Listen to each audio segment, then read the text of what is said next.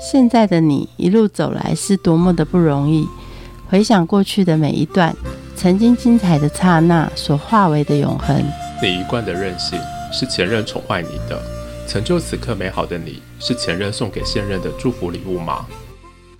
欢迎收听《谁教会我的一件事》，我是贝大小姐，我是 Rico。哎，大婶儿，你洗个碗需要这么的扭腰摆臀动作，要这么夸张吗？拜托，韩国有厨师秀，我现在正在筹划一别开生面的洗碗秀。洗碗秀你要表达些什么讯息呀？当然是我的秀外慧中啊，傻丫头，所以我要压轴。压轴不是从头到尾只有你这一轴吗？当然不是啊，你给我在前面洗那些破盘子当前导，我要个轰轰烈烈的出场。靠腰嘞，洗破盘子，你破盘子不会直接丢掉吗？还要洗？那你洗什么？压轴当然洗动作越大越美的越好啦。觉得先洗自助餐的汤桶好了。拜托，我真的没眼看呢。帮你请一位专业的秀导给你指导一下好不好？至少你也要从美姿美仪或者是基本台步开始吧。不要，那会变成整人秀，我怕秀导整我。不用担心，这位秀导呢，资历非常的完整，而且他功力非常的深厚。我跟你讲。他最擅长的就是换位思考，我觉得他一定可以懂你，而且可以帮你找到一个比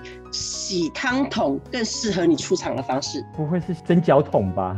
那我们来欢迎国际精品最爱指名合作的秀导 Richard，我们来看他要让你用什么方式出场喽？什么时候入行啊？大家好，那个时候做模特大概是一九九七年开始，我开始从事模特的工作。那模特做着做着，你知道在台上走秀走习惯了，你就会去思考到说，接下来别人。别的秀导他要 order 你什么位置，所以大概是两千年吧。那个时候我记得我参加了一个很大的一个 fashion show，然后呢，这个总共有两百多套服装。那那个的秀导他是我的师傅，他叫詹云，他在业界是一个很有名的广告模特。他就是导秀导到一半，他就告诉我说：“哎，接下来你觉得应该怎么走？”我看着他我说：“哦。”刚刚已经走完那样了，所以接下来走什么走什么，我就告诉他说我的想法，就他就照我的方法排，然后照我方法排之后呢，因为我们一个秀里面大概会有五到八个不同的目次。就是不同的系列，然后他到中间第四段之后，他每段都问我，然后陆陆续续我就跟他讲说我的想法，后来他就都采用我的想法，然后就开始哎就觉得我的编排方式是蛮好玩的，然后他就告诉我说，哎，你有没有兴趣做秀导？然后我就莫名其妙就开始了我第一场秀，然后第一场秀也很妙，也是同样一个品牌，呃，在业界 N 开头的，好，后面有一个接个啾啾的这样黑色的服装，然后上百套衣服，我第一次。我就搞得七荤八素。其实老实说，第一次从模特儿跳到秀导这个工作，这个经验是非常惨烈。但是我觉得还好，是有我师傅跟他妹妹，就是他们两个一起帮我，所以我才平安的度过这个最难的一个部分。第一仗就超难的，多难？难点在哪里？难点就是，比方说，好了，那个品牌叫 Naturally 九九，他们的服装女生应该都知道，全部都是黑的，黑的。第一一个大男生，然后呢，你就看到很多的上衣、内衣、内裤，然后外衣、外裤，你根本搞不清楚那个是内衣还是外裤。你其实，在 fitting 的，我们叫就是在定妆的时候，你就是根本搞不清楚，所有的衣服都是黑色，然后你一次要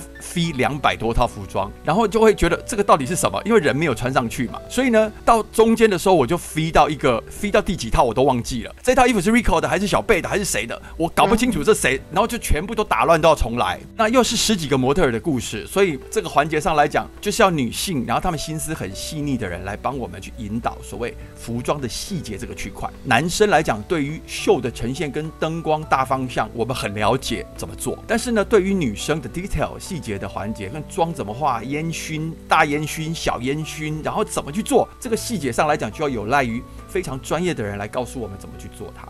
所以呢，当时就是飞到二三十个模特儿工作人员就看着我，然后全部人都是吹鼻子瞪眼睛，说这个人到底行不行啊？这样子，你知道那个时候紧张到一个爆炸，就觉得哦，看我我死定了这样，所以很好玩啦。到时候的秀展呈现出来是成功的，只是在那个。试镜的一个环节，二十几个人都看我的笑话。两千年才开始进入，那风光的年代不是已经快过完了吗？真的，那个时候，呃，我记得我当模特的时候，那时候很妙的是车展啊，你知道，一年一度的那个两年一度的大车展，全场大概一百多个模特，里面就有两个男生，一个是我，一个是柯淑媛，现在的在八点档的演员柯淑媛。然后我们两个就是要担纲那种所谓高富帅啊，那种雅痞的那种角色。我永远记得那个时候有林志玲。啊，然后有蔡淑珍，然后有陈思璇，然后他们全部在同一个呃秀场里面。那时候林志玲已经开始红起来了，所以那一波极盛的风潮我们没有赶上，是很可惜啊。但是我觉得后面的话很有机会跟他们共事到，我觉得就很幸运。走过台湾二十年的秀，你看到台湾的风景是什么？其实台湾哦是一个很很有意思的地方，流行的东西流行的很快，改良的很快，但是也消退的很快。比方说一开始的时候，名模风刚起来，那个时候因为林志玲拍了一支类似媚登风的广告，然后让林百里先生呢提到了林志玲这个名字啊，然后呢，其实呢很多人就是对林志玲她的高 EQ 也好，或整个非常纤细的体态哦，去做了很完整的一个铺陈跟媒体的一些露出。但是在她之前有很多很多的专业模特，比方说像八点档女星詹元德啦，或是很久以前的女星，她们都是模特起家的，但是就没有人被这么 high 来。但林志玲是一个奇葩。其实最主要一个点是我曾经跟一个拍婚纱的摄影师工作过，他在工作的空档，他就告诉我我说：“你知道你们模特有一个人，我拍他真的是一个享受。”我说：“谁啊？”他说：“我拍林志玲，他一举手一投足，他一直移动，一直移动，我都不用讲话，他就可以演出我要的东西。”这句话我一直记在脑子里。所以呢，在名模风呢，也谢谢志玲姐姐带我们这些模特，让我们大家去正视模特这个工作。因为过去我在凯沃啊，在当他们的一个 part time 的模特的时候，凯沃的啊老板，也就是知名的秀导，我们的前辈洪伟明洪洪老师曾经有说过一句话，他说他很凶的告诫我们所有的模特，他说所有的模特，你们都对客户而言，你们都只是工具，你们都只是漂亮的人形。如果你不尊重你自己，客户永远不会尊重你。所以你不能迟到，你不能展现出不专业的样子，让大家看不起模特这个行业。这一句话深深植入在我的脑子里面，就是你必须要先尊重你自己，别人才会尊重。也日后在我的所有的工作上来讲，其实也奠定了为什么洪伟明老师他可以很成功的去捧出林志玲、隋唐这些很知名的模特，因为他把模特这事情让他专业化，让大家看见这个模特的一个精髓。后来的伊林哈，其实也培养了很多成功的模特。最主要一个东西就是经纪公司本身制度要很健全，然后呢，秀导在整个控场的能力跟所谓帮所有的模特去 organize 这样的一个工作上面来讲，他必须要展现充足的专业度。这个是我觉得名模风这个部分成功的一个主要的点。但是我像我们这些所谓男模嘛，其实我们并没有签约给每某个公司。当时我比较特别的一点是，我切开不同的合约，我的主持约签给东森，我的戏剧约签给汇英经纪，就是田丽那边。好，另外我的模特经纪约呢就在彩资或是其他的公司。所以呢，其实很多东西上来讲，我们并不是签约模特，所以在签约模特公司才把最好的机会给你。如果你是所谓的洪老师讲叫野模，就是没有签约的模特，就是 freelancer，我们叫 freelancer 这样的一个状态下，你就必须自己要去学会如何跟你的客户去 social，或者是去得到自己好的工作机会，这个很重要。当你是签约的模特，你才可以搭上名模风，公司用所有的资源力捧你这样的一个风潮。但是男模特其实很少遇到这种状况，并不是越大牌的越迟到，然后呢越大牌的越凶喽，并不是这样。其实你要知道，越大牌的其实他越专业越敬业，国外才会有这种状况啦。就是像 Linda Evangelista，他就说没有一万美金不要叫我起床之类的，那个都是讲给大家听的。其实他们都很准时，他们都很专业、很准时。越大牌的服装设计师好像是脾气越大的样子，因为没办法，因为镇不住这些妖魔鬼怪。对，因为你知道，在后台这些专业人士，包含所有的人都精的跟什么一样。如果你今天你笨，甚至你没有脑，你根本没有办法在秀场里面生存，反应不够快的话，听起来好像我们在看那个名模生死斗的那个剧场一样。对对对对，就是这么，就是这种感觉，就是这种感觉。因为它是一个跟时间赛跑的一个一个工作，所以像模特的年龄也有时间限制，秀导的生涯也有时间限制，设计师也有哦，包含一个品牌在我们所有的呃市场上，它有它的生命周期。那你要延长它的生命周期，你必须要符合时代、符合潮流，甚至符合现在的科技去做不一样的一个变通。场秀有很多很多的搭档，最主要的搭档有哪些呢？一个秀场里面，其实我们在讲说，我们在讲前台、后台，就说前台的部分呢，我们包含我们有秀导、灯舞台、场布公司，这是前台的呈现。后台的话呢，我们有重要的一个灵魂叫做后台经理。后台经理管的就是所有的模特儿，跟所有的换衣服，跟所有的造型师，还有穿衣员。你有几个模特儿，你就必须配多少穿衣员。还有最主要的秀导的左右手，也就是我们会用对讲机去联络你的左边跟右边的出口。所谓出口，我们看到一个舞台上左边的就是表演人员进出口，就是这两个控口。控口呢是秀导的左右手，他们两个就是完完全全听秀导他在台前的指挥，并且回报给呃秀导后台到底发生什么事。比方说，我们曾经有一次模特儿他就是穿错衣服了，比方说 Rico 他今天穿的应该是红色的衣服，小贝应该穿是蓝色的衣服，但是穿衣员把他们的衣服穿错了，那模特自己没有发现。这个时候呢，紧急状态之下，我们就要赶快，因为控口他有一个重要的工作，他不只是把模特推出来，他手上还有一个表格，所有的序位他必须对清楚客户跟我们敲定的序位。比方说我们出场是红橙黄绿蓝靛紫，可是如果一出场变成黄色在前面，红色在后面，他就发现错了，怎么办呢？所以他必须是最紧急的状态，告诉秀导，我现在后台发生什么状况，秀导帮我拖点时间，拖点时间，或者是让第三顺位的人先出来，看怎么救急比较好，或者是前面主持人还在撑前面的开场词的时候，如何告诉主持人多讲一点点，可能多个两分钟，我们就可以把衣服成功的换过来了。那如果真的来不及，才会有将错就错的状态出现。可是将错就错对一个秀导来讲，跟厂商来讲，这个就跟彩排不一样，这是不专业的做法。所以我们的总彩排很重要。我们的彩排总总共分为，比方说像我们前台后台这样上百个工作人员这样集结下来，我们必须对好所有人的默契。好，比方说某一个模特走到哪一个点的时候，下一个模特就要推出来，不然现场的话会造成空场，也就是现场没有人的情况。所以在很多的细节环节上来讲，环环相扣。平均一个模特在台上大概是四十秒的时间，如果超过四十秒，观众就会觉得生腻。如何走过你的面前，当他回来的时候，他接下眼睛，观众他要有一个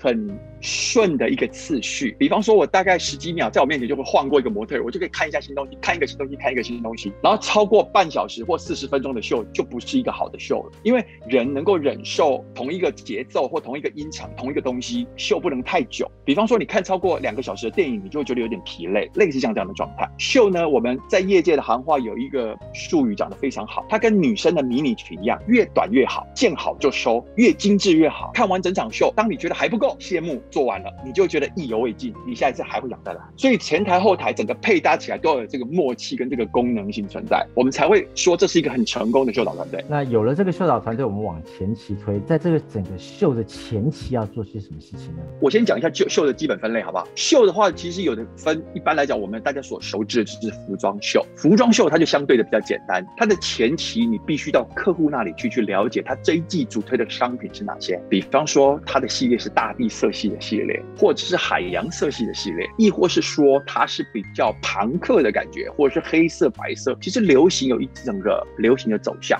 那了解完你的品牌之后，你就可以跟客户建议你的秀想怎么走，你的秀的呈现风格，你定位完了之后，你才会知道说你要发什么类型的模特儿。那什么类型的模特儿，其实有的些有些是比较中性的风格，或者是比较女性的风格，或者是比较 Q 卡哇一点日韩系列的风格。那这个在选模特的一个环节，我们讲 casting，也就是选角的一个部分，它变得很重要，因为你要很清楚的告诉你的模特儿公司，甚至你的下游厂商，我要找身高大概一百六十五到一百六十八，或者身高一百七十二到一百七十五。其实这个身高跟所有的界定上来讲，跟一个品牌的定位，还有我们要呈现的风格很重要。因为太高的模特儿，甚至脸蛋长得太冷的模特儿，他没有办法呈现太可爱的风格，除非他本身是个变色龙啊，这是专业训练的问题。像志玲姐姐，她可以很可爱，她可以非常的啊酷，非常常的帅。像比方说蔡淑珍好了，她的整个感觉是比较知性的，比较有品味型的。她在展演可爱的时候，就会让你觉得有一点点卡卡。所以在选模特上来讲的话，我们必须要很了解客户的商品，它必须配搭上什么样的模特去做很完整的呈现。好，选角选完了之后呢，模特我们会定案，定案完了之后，我们会跟客户讲，他的服装应该像芭比娃娃一样，第十个芭比娃娃必须配给这张脸什么衣服，这个要跟客户讨论。还有他们有没有成衣 size 是不是够齐全？那配给这个模特来了之后，我们先暂时配给他，配好了之后，我们会有邀一天请所有的模特跟所有的客户、设计师，所有的人一起来参与这个定妆的一个环节。这个定妆非常的重要，包含所有的尺寸、发型、化妆、穿起来的感觉。因为衣服挂在那里跟穿起来是两件事。当它穿起来的时候，你才会发现这个模特能够彰显出这套衣服的优点，还是变成缺点。通常客户在设计这个衣服的时候，他脑袋里已经有一个画面出来了。可是我们是秀导，我们不是设计师，所以我们看见的跟设计师看见，他要呈现主要风格是不同的，所以常常一到十，我们所有的模特排出来之后，设计师会告诉我说，我想要三号跟九号两个衣服对调。当他对调完了之后，我们就发现啊，原来他这么做是有道理的，因为穿起来的感觉就跟你刚刚开始看到的是完全不一样。那整个系列呈现的风格就会非常的一致，观众看起来就会觉得很顺。然后这个部分来讲，就把每一个模特的优点发挥到极致化。到了现场当天或者前一天，我们才会进行彩排，然后现场的秀完整的呈现。然后后续如果一些大秀，它会有一些 fashion party，会有一些庆功宴，那模特会穿着秀服跟大家参加这个 fashion party，做一个很美好的 ending。秀最主要的就是在那个时间的展演过程当中啊，这样一分一秒，总共前面要彩排几次啊？然后在那个时间点上会有哪些过去有一些恐怖或令人胆跳心惊的经验？多着嘞，可怕的嘞！哎，大家众所周知啊，模特儿都是帅哥跟美女，帅哥跟美女呢，他们有一个很重要的一个 bug，就是什么呢？脾气大，因为在学生时代就是大家千万吹捧。第二个点呢，在于他们就是脑力比较没有那么好，就长得漂亮，可能就比较没有智慧。所以我们为什么说美丽跟智慧要兼具？像小贝就是美丽跟智慧兼具的代表。只差没身材。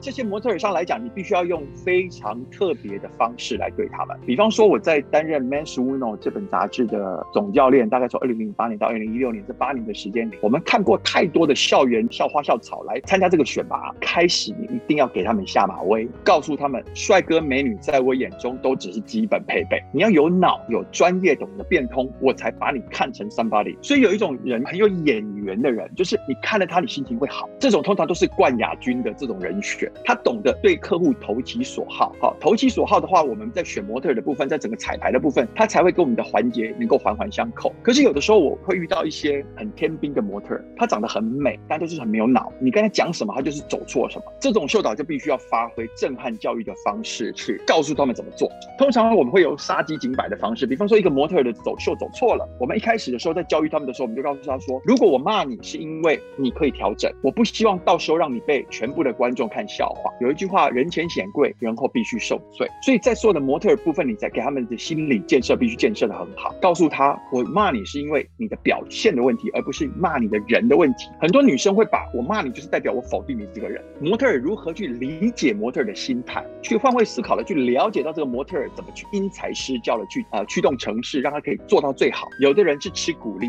有的人是吃骂，有的人是吃背后私底下跟他单独指点。尤其是很多的名模，绝对不能在公众拿着麦克风骂他，因为一骂他心情不好，心情不美丽，他很多东西都做不好。可是呢，这些专业模特很适合 one by one 私底下给他一些震撼教育。曾经我就是指导一个很非常大牌的模特，因为他够大牌，他还比我大牌。那时候我是非常 young generation 的秀导，很。菜的秀导，结果呢，他认识我，然后我当秀导，他是我的主秀模特。当我跟他说，哎，我们应该怎么走的时候，他说，大导演，你可不可以示范一次给我看？当他叫我大导演的时候，我就知道他在给我下马威。我也不是三两三，我就说好，来放一次音乐，我就对一次这个音乐，叭叭叭叭啦叭，当这样子，那个有节拍很明显的，像 Betty Miller 这样的感觉。然后我做完一次整个台上女生的台步展演完之后，我就看着他，你非常的专业，我相信你一定可以做得很好。接下来半个小时让你即兴发挥。来，我拿着麦克风跟灯光讲说，接下来我们某某名模开始要展演，开始要彩排了，请你跟着他走。然后我就把棒子全部丢给他，我就去后台忙我所有其他模特的事情了。然后呢，他现场整个工作就变成他的工作嘛，他就抓了蛋。所以呢，得罪了模特跟得罪秀导，这不是一件好事儿，因为我们都是心机鬼，马上戴上一顶皇冠，然后上面充满荆棘，他必须把它走完。这就是王不见王的，我们刚刚讲说非常的棘手，非甚至非常的可怕的一个相关的经历，已经被骂到非常的低潮了，然后连环出错了，再怎么走还是错的，那怎么办呢？其实说实在话，我觉得我自己在二零零八年到二零一五年这段时间，我有去接受过一个很完整的一个心理学的潜能开发训练。其实我们在讲说做事情有分 being 跟 doing，being 是你的思维跟你的想法，跟你对这个活动灌注的情感部分。然后第二个环节就是我们的作业的部分，也就是我们在做事情的一个环节。心态健康，你做的事情相对的就会影响结果。可是当你的心情不美丽，甚至你对很多事情你是带着含恨、怨恨、悲哀，甚至有一些负能量去做的一些事情，它产生出来的效果，现阶段或许是好的，但是后面就会是不好的。所以呢，我们在救火的一个环节，通常我们救火就会体现出主办单位跟所谓台上的所有的表演者的共同的一个状态。有一次，二零一七我帮呃中华民国洋服，就是高级定制服同业工会做了一个二十五个国家的世界洋服大会的联合发表秀。我记得那个场地是在圆山，好圆山。然后那个时候呢，我们开场，因为代表着台湾。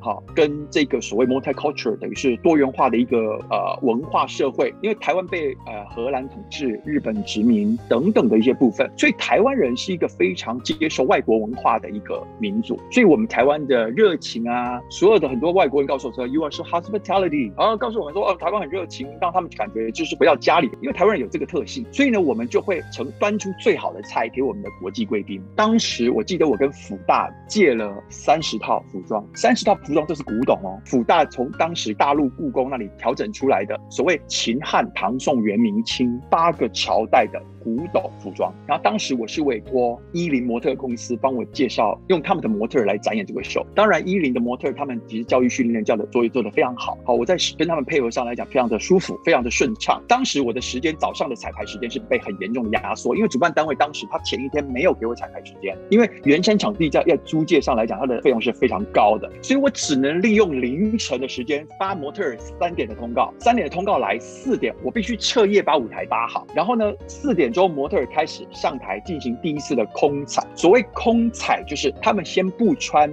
这些所谓的古董的服装秀服来做彩排，他们只是穿着 T 恤跟牛仔裤来做彩排，不穿高跟鞋。第一次空彩，好，空彩完之后呢，我必须把八个朝代秦汉唐宋元明清每个朝代配上每个朝代应有的音乐跟情境感觉。比方说秦朝，它可能最盛名的就是我们的秦始皇。那当时我就借了一套秦始皇的衣服跟两套将军的服装来做开场。的展演，那这个时候呢，我就遇到了一个问题。每个朝代，每个朝代模特很会走现在的时装台步，但是所谓古装的身段跟台步是非常难的。这个时候怎么怎么办呢？请到一个舞蹈教练啊，我们的阿威老师来帮我去做他们身段的教学。当然我自己拍过电视剧，所以我大概知道身段大概怎么走。所以我在指导模特的身段的部分，我就花很多时间。结果夯不啷当一直指导指导，到了八点钟，那个时候快到八点了，因为我们的整个开场秀八点半就要开始，所有的世界各国大概将近五百位。贵宾已经开始要开门进来了，我台上还在彩排。对啊，快死了！我八个朝代嘛，我那个时候只排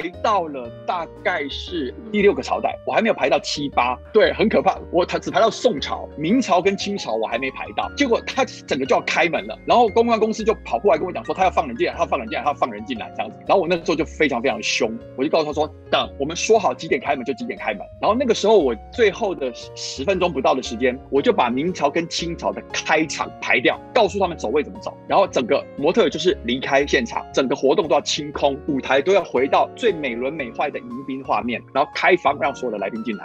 结果当时出现了一个状况，全场断电。圆山是一个非常老的饭店，它的供电系统其实是比较老旧的。那我们想要它的古迹，我们就必须忍受它的老旧。然后当时呢，其实断电了，哇！现场很多状况，比方说那个时候陈建仁副总统要进来致辞，所以现场呢，我们的随护跟维安每一个宾客都要出去再。进来一次，就是他们要经过我们的电检的那个安全门，然后现场呢，包含所有的人都要看他身上有没有佩戴武器啊或等等东西，然后后台好死不死，我们又有秦朝的剑，所以这个东西都要经过安检。很多细节上来讲，我心里就想说，天哪，为什么好事多磨？这样我的秀根本没有办法八点半开始。你知道这个时候，我就找了一个圆山一个很小的空间，它当时里面是一个储藏间，它所有都是都会放扫把或所有的一切。你知道，呃，我父母亲都是出家人，所以我很相信所谓磁场这件事儿。我就在后面念了整个完。整的吠陀经跟所有的为活动祈福，结果念完之后，我心定了，我就先请所有的工作人员全部就定位，然后八点半，当时所有的来宾都到场，总统、副总统到后台就位，我整个秀正式开始。正式开始完了之后，整个秀出奇的顺利，好像进入了时光隧道一样。到了整个清朝的秀结束完、谢幕完了之后，全场五百位国际贵宾全部站起来鼓掌。身为一个秀导，你必须要很清楚知道你要为这个秀灌注的心。神是什么？而且你要带给大家进入历史的时空跟感受。这些外国人完全没有看过中国甚至台湾的这样的一个历史的一个服装。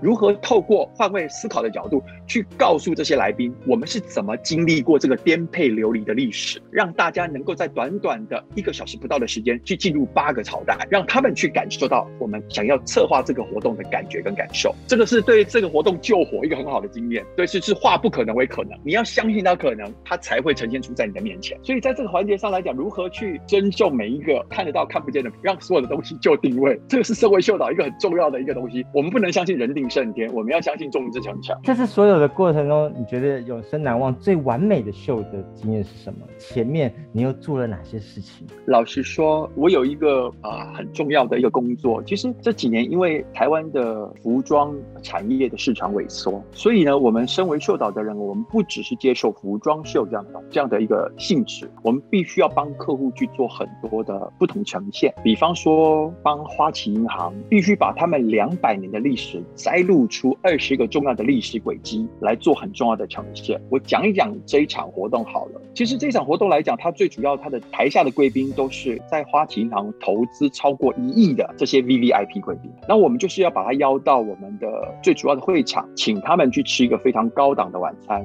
然后告诉他们最新的股票或者是投资讯息，然后还要帮他们安排所有的表演节目。比方说，他们过去曾经找过京剧哈，或者是找过很特别、很特别的一个啊表演团体，比方说马丘·连恩等等的呃台湾交响乐团等等的一些东西来做一个演出。那这些高级投资者什么没看过啊？是对，但是呢，客户突然我提案完了之后，他就告诉我一句话说：“你很会做秀，对不对？”我说：“对。”他说：“你会做维多利亚的秘密吗？”我就说：“我可以试试看。”因为维多利亚的秘密其实最主要的，它的重点是在于它的天使翅膀的一个制作，还有故事的编撰。所以呢，其实在这个环节上来讲，我就告诉客户说：“对我很擅长。”然后呢，二零一三年他就选了我。然后当时呢，我就知道我要做这个秀吧。第一个前期作业，我必须翻遍花旗银行两百年发生的历史轨迹。比方说，一八一二年在纽约成立，接下来资助太平洋电缆，还有开放旅行支票，很多很多的历史轨迹，我必须把它摘录出来。然后呢，我再去找到维多利亚秘密，从二零零五年之后到二零一三年，将近这十多年来，他们所有的服装的一些故事铺陈，然后把花旗银行的历史轨迹跟服装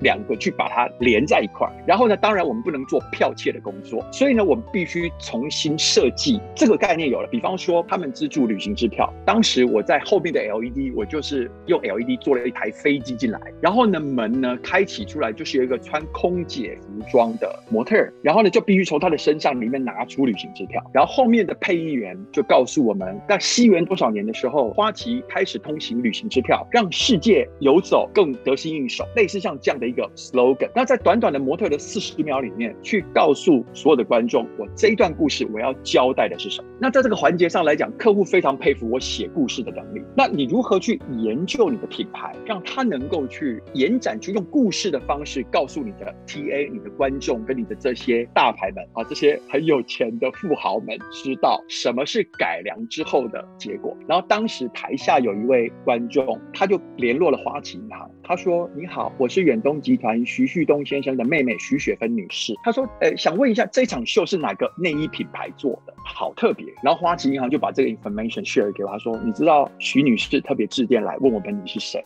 老实说，我当时心里面非常的开心。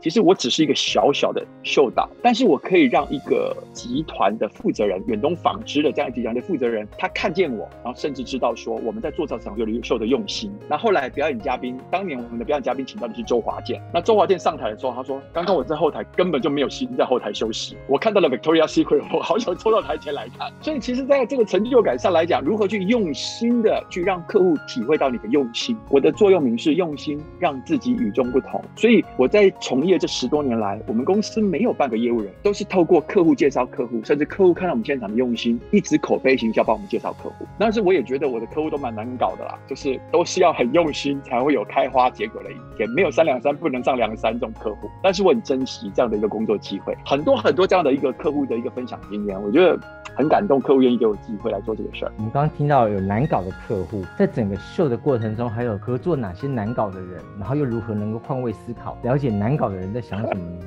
呃，我有一个对我们公司来讲很重要的客户，因为你做做秀做好了，其实真正能够赚到钱的是年底的活动。所谓企业在年底，他们都会办大型的年终晚会，或者是他们会办一些尾牙，或者是一些颁奖典礼。这些客户来讲，他们是传产里面的龙头。好，那我有一个客户，他们是做封测业非常知名的历程科技啊，历程科技公司。然后他们的老板呃是一个非常低调的一个老板，他希望很多东西上来讲，他可以展现给他国外的客户来参加他们的年终晚会。他们年终晚会在体育馆举办，然后呢是一滴水都没给的那一种，也就是不是吃饭场。我刚刚讲的花旗银行是我们现场会招待他们的 V V I P。很精致的一个餐点，让他们宾至如归。而立成科技他们这场活动很特别一点是，他们现场一万个观众是一滴水都没有，他们就是来看颁奖典礼。我这个两个半小时、三个小时，我是要马拉松不停歇的让他们看到各种不同的变化。同时，他们老板也会希望说，他可以让客户看见他们在做他们的封测的产品，比方说手机封装测试这个东西，他们的商品是绝对百分之百没有问题的。所以他们的客户每次来，我们都要透过我们的服装的呈现或者是表演的呈现，我的客户他现在变成我一。一个很好很好的朋友。刚开始第一年的时候，我跟他合作的时候，他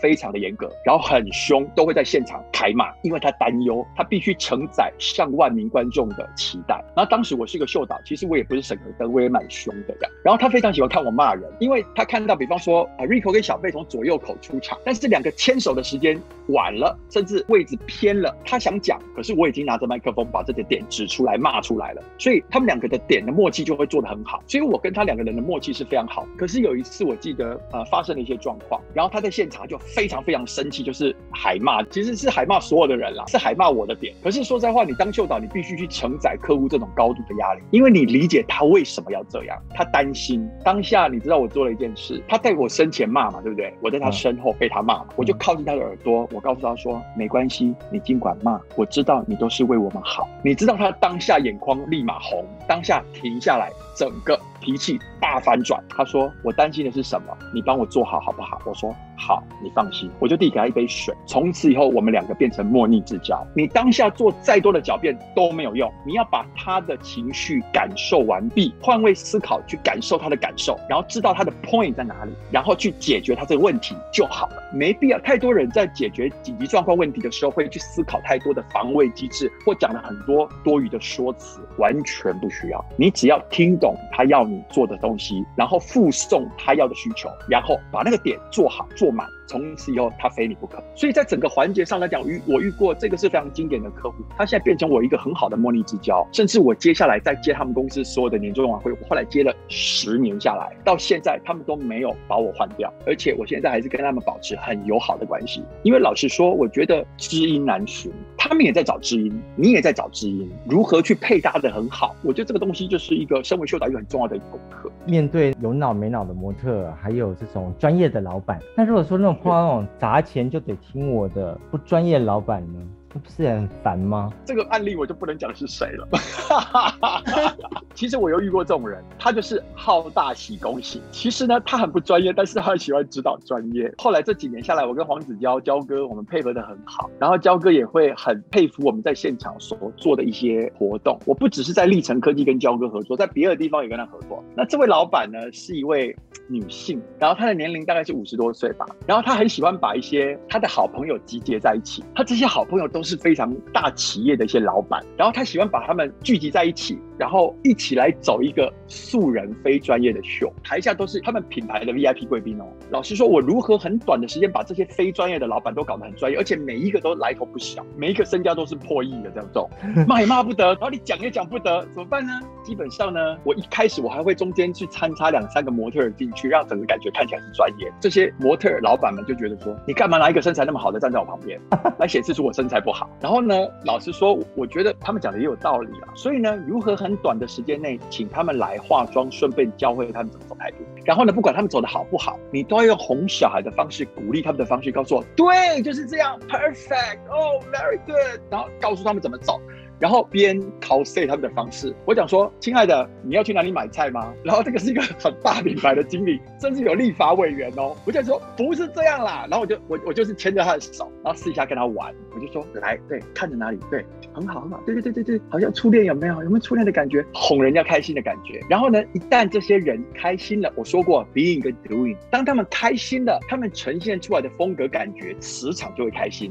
磁场开心，再加上焦哥在旁边做一些比较幽默趣味的，哎呦金孙哦金孙哦，或者是他带他孙子一起出来走秀，讲出一些东西来，整个现场就呈现出一个祖孙欢愉的感觉，观众就会忽略了他台步走不好这件事。我们等于是引恶扬善。其实说真的，最主要那场秀主要重点，你不能把所有的重点放在他们的台步上，而是要放在他们的情感跟加油团上。比方说他日理万机，比方说我们有一位立法委员，他来走秀的时候，他自己的穿衣风格非常的明显，然后他自己就是坚持要穿哪一套衣服这然后我就觉得他穿衣服真的是乱穿一通，因为我帮他选了他不喜欢嘛，他也选他喜欢的。然后他走出来的时候呢，我就觉得怎么会这样这样？但是呢，因为他人气很高，现场呼声很高，他也很开心，所以他在秀那套衣服的时候，他呈现出来一个感觉是非常的自嗨。但是他现场的感觉就是呼声非常高，媒体很喜欢，然后他自己又走得很爽。所以呢，如何让宾主尽欢，舍弃掉秀导你的需求？我们讲换位思考的一个点是，请在乎客户他要，因为如果今天客户要以他的来宾为主，你就必须得在乎到顾客的来宾。比方说，我刚刚讲的花旗银行，它其实最主要的来宾是他台下的这些 V V I P。我只要让这些 V V I P 开心了，花旗就开心了。重点放在 V V I P。可是我们讲到这场秀，主要的重点是在这些台上的老板、模特儿们，这些企业家他们开心了，自然老板就开心。台下的观众开不开心，秀导开不开心，这都其次。所以你必须很清楚知道，我要取悦的对象跟重点是谁。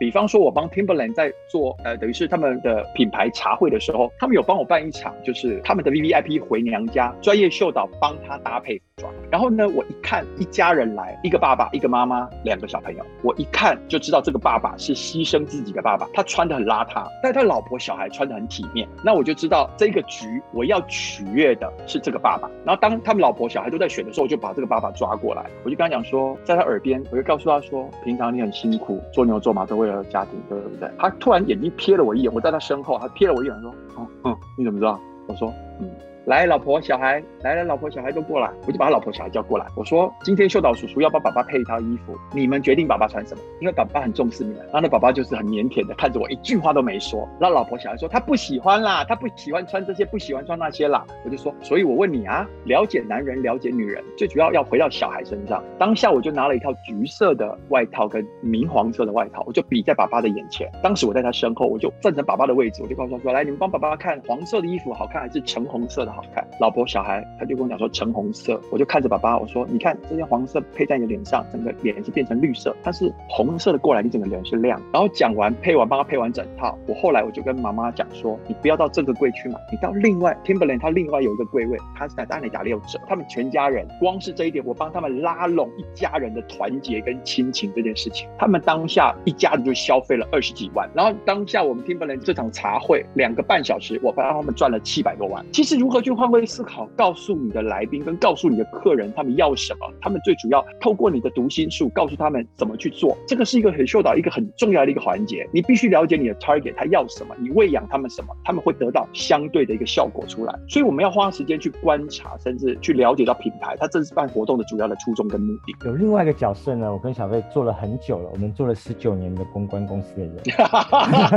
其实公关公司的人有时候在秀导面前真的很不讨喜哦。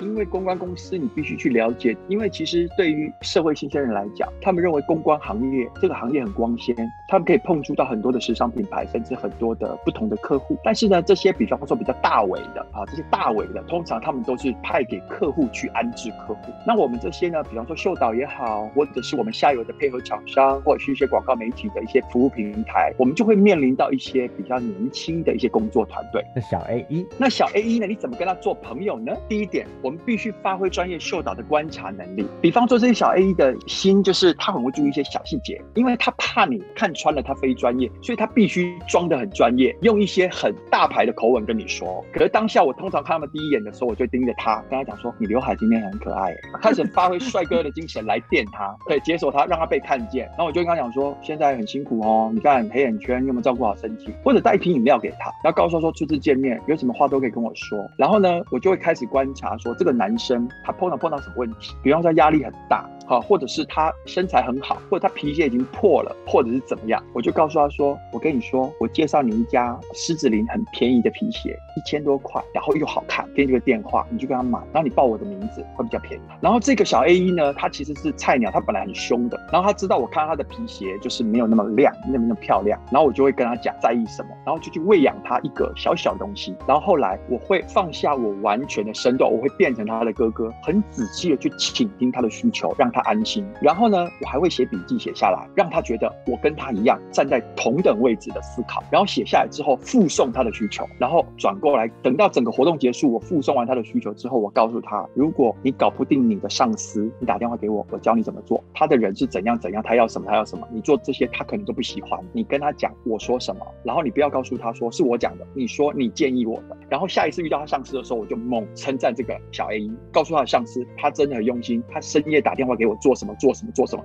其实他根本就没有做这些事儿，但是我必须告诉他的上司，他很用心。从此以后，这个小 A 变成我的朋友，他还会帮我说话。然后以后他不管走到哪里，他都会把我带着。Chemistry 没有相同的也会这样做，不相同我也会。因为老实说，当你学完心理学之后，你发现人就分成这九种，每一个人都是很积极应的在做好他自己的工作，只是他表达的方式，他会表达跟他不会表达，跟他会用他不会用。你如何把对方理解了他的毛流，然后顺着他的毛摸，然后呢让他能够听进去你你说的话，跟你。听听他说的话，最主要是调整你自己的条幅跟速度。像我们其实我们脑力是思考非常快的，反应是非常快的，但是你很不能接受那种所谓不懂又装懂的人。可是当你遇到这种不懂又装懂的人，你只要很静静的看他的眼睛，你可以跟他讲说：“你可以再说一遍吗？我听不懂。”这个时候你反倒要示弱，让他站在上风。当你愿意蹲下来帮他绑鞋带，你愿意为他示弱，让他占上风，他就会觉得舒服。当他觉得舒服，他就会撤防。他撤防之后，你才有机会。进入他的内心，所以这是一个教战守则。这种高 EQ 哪里学来的？《背陀经》念一念吗？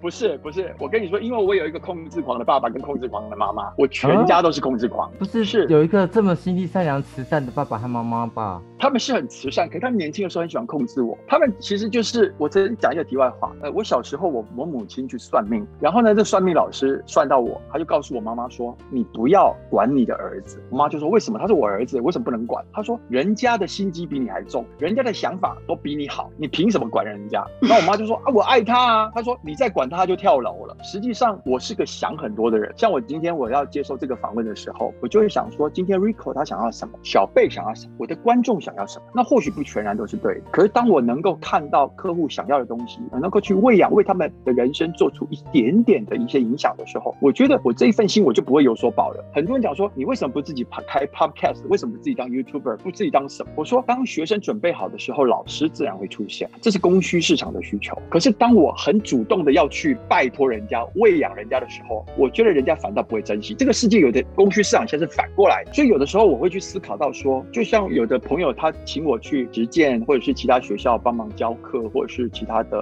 啊名传，或者是各个大专院校去演讲教课，我首先会问第一个问题：对象是谁？他们想听这些东西吗？这个节目来听的人都是主动上线的人，他们就是对这个话题甚至这个文。字有兴趣的人，他们自然对这行业度或者是这个东西是敏感的。可是我今天如果是演讲的人，是对学生演讲，学生每天就只在意他今天篮球等一下跟谁比赛，哪个女生接不接他电话，或者是他要打他的王者荣耀的游戏，我没有必要对这些人讲这些东西，因为他们不需要，而且他们也没有想要听我说话，所以我就会拒绝这个邀约。当我去演讲的时候，我发现一堆学生在睡觉，我接下来要讲那个吴亦凡的八卦，全部学生全部醒过来，我就知道孺子不可教也，粪土之强不可污也。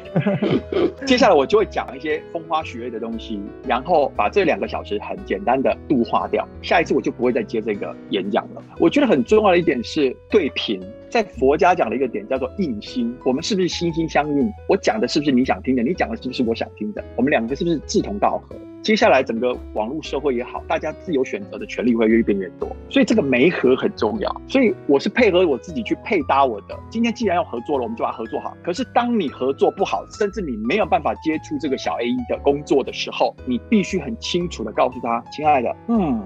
我恐怕不能接你这个工作，告诉他不要的最大，他就开始慌了，他就会去开始调整他的频率了。我说我知道你有你的需求，但是这个东西我没办法给我介绍我一个更好的朋友来跟你合作，你不要拒绝他之后不帮他想对策，你还可以介绍对的人给他，他会觉得你在帮他而不是在害他，因为你这个你知道这个东西你合作下去你不会有善果，你就必须要去做这个取舍，不能什么都想接，什么都想接，你就会变成你的好客户跟坏客户毁誉参半，这个不是一个明智之举。对我而言啦，线下有很多的公关公司或很多的人，他是全部有的没的，全部都接，好不好？没关系，反正先做再说。我认为这个不是一个好的秀导应该要做的事儿，因为这是跟品牌经营有关。秀导的这个工作跟你的个性非常像，就是让台上的人发光，在圆满他人，在倾听他人，在换位思考的站在舞台上的，不管是模特也好，或是站在舞台上的公关公司，站在舞台上的老板们，他发光发热了，圆满他人。那请问自己呢？这个秀导自己要什么？其实我觉得有很重要的一点哦，当你相信，它就会变成真的。我常常跟老天爷在呃许愿也好，或者是拜拜也好，或者是各方面的许愿也好，我其实我跟老天爷常讲一句话，我说，请你不要给我我要，老天爷你不要给我我要，请你给我你认为对我最好。老实说，有的时候现在看起来这是一个苦痛，这是一个苦差事，可是日后它却变成你成功的养分。所以，如何你在做心理上的调整上来讲，要做好。他，然后呢？我始终认为我是天之骄子，因为我的人生经过了很多的转折。但是我后来发现，老天爷在给我做这些转折的时候，他后面都会有一个更大的果实，跟更好的一个果实给我。那这个就是你拿什么去跟这个世界万物去做一个交换？当你带着善意而来，当你带着傻乐，像我曾经跟一个大陆人合作，他说：“你知道，你让我想到两个字，就是傻乐。你傻傻的，人家或许觉得你很好骗，可是你精得很。我很知道对方要什么，然后我应该怎么换。”化我自己，让他变成他要的样子。就像我们到庙里去拜拜，我们的菩萨、土地公，他就是在那儿。可是你要把它看成是疼你的土地公，还是他都不应许你的土地公，你自己可以决定。所以，当你跟客户在做交涉的时候，跟你跟万事万物在做交涉的时候，你要深深的先爱上他们，然后让他们感受到你的关心关怀。很自然，他们回馈给你的也会是相对应的东西。所以你说我的能量从哪里来？老天爷跟各个各个人不同的身上而来。但是当你转身的时候，你就要谢谢这段缘分，然后为他很漂亮的 close 关上门，然后期待下一次相见。不能有所期待，期待注定失望嘛？期望注定失望。做好很好的一个每个环节每个环节的了结跟关门，然后把这一份缘分做得很好，去做一个 ending。然后下一次不管他飞到哪里，他世界到哪里，他都会心都有你。我觉得这个很重要。耶，听完秀导的分享，我们一起来听 Kelly Minor 带来的 I Should Be So Lucky。听了这个节目，我觉得大家都 So Lucky。拜拜。